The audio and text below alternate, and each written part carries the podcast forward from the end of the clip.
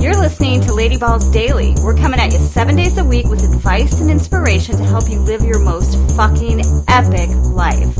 I'm your host, Connie Constantine.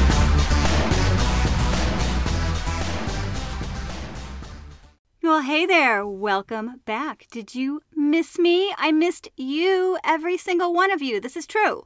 Maybe you're here for the first time. If so, very special welcome to you. We are so excited to have you with us on the show. All right, visualize, surrender, manifest. Those three words spontaneously became a mantra during one of my more deep meditations over the break. So, we're going to be discussing them a lot this month, which is perfect fucking timing because today is the second day of the last month of the last year of this decade. Holla at me 2020.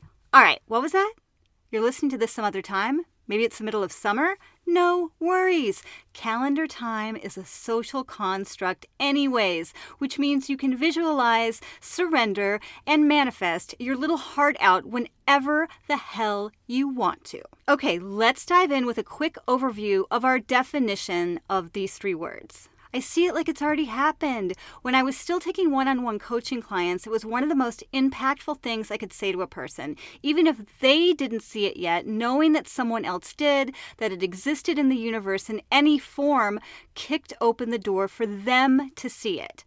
What's it? Whatever you want it to be, gorgeous. Perfecting an athletic skill, landing your dream job, a killer relationship, an abundance goal, creating the masterpiece that's simmering in your soul, creating an uber successful nonprofit to benefit a cause dear to your heart of hearts, even finding the perfect pair of shoes for 50% off.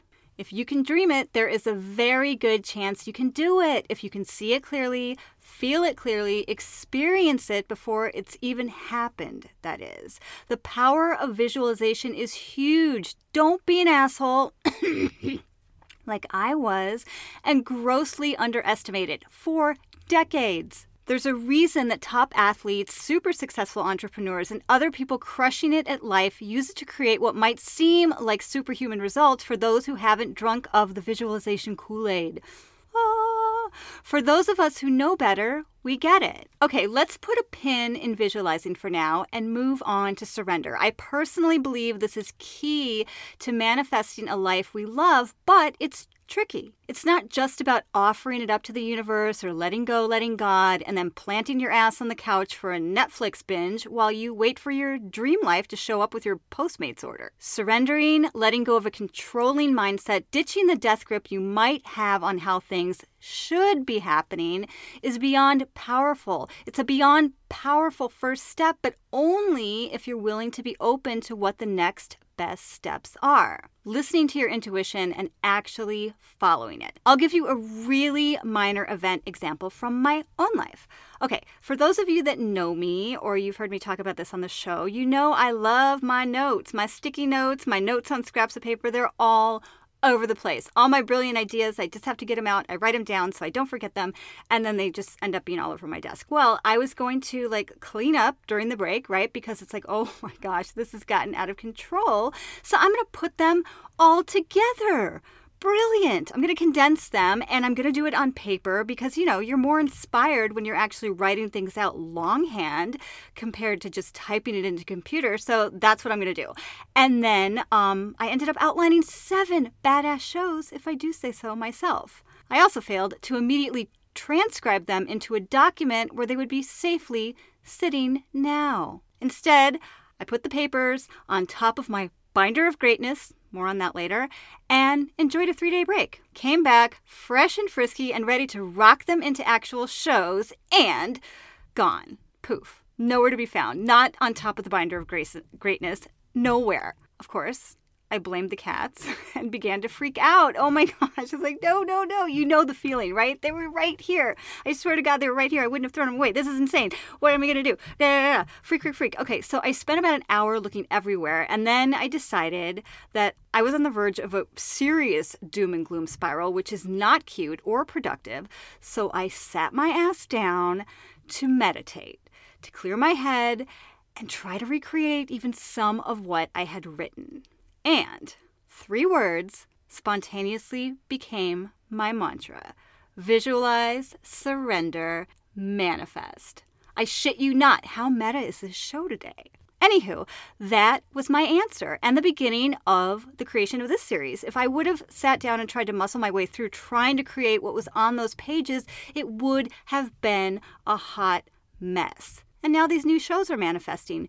Dudes, life is a trip. Speaking of manifesting, we are going to be speaking of manifesting a lot.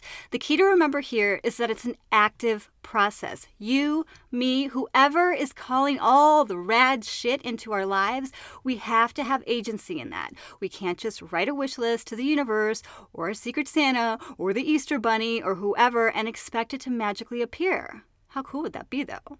Honestly, not very, because most of the joy is in the process, becoming the person who has that rad life. All right, loves, I know we went a little longer today, but I am so excited about this series. I will be back tomorrow with more on this and have some fun practices for you to try. Until then, stay ballsy. Ballsy Babes Unite. If you're down with our vibe, make sure to go to ladyballsnation.com and sign up for our Insiders newsletter. And don't forget, new episodes drop every day, so make sure to hit that subscribe button and you'll never miss a single one.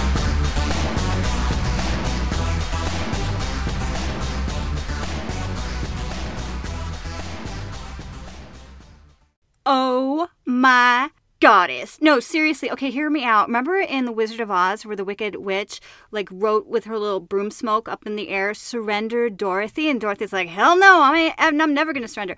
But what if she actually did? Like, what if some way she did, and that's when like all the magical rad shit started flowing to her, and she realized like the answer was like smack in her face the whole time? What if? These are the kind of things I think about, and then I share them with you because you might be interested too. I love you. I'll see you tomorrow. Bye.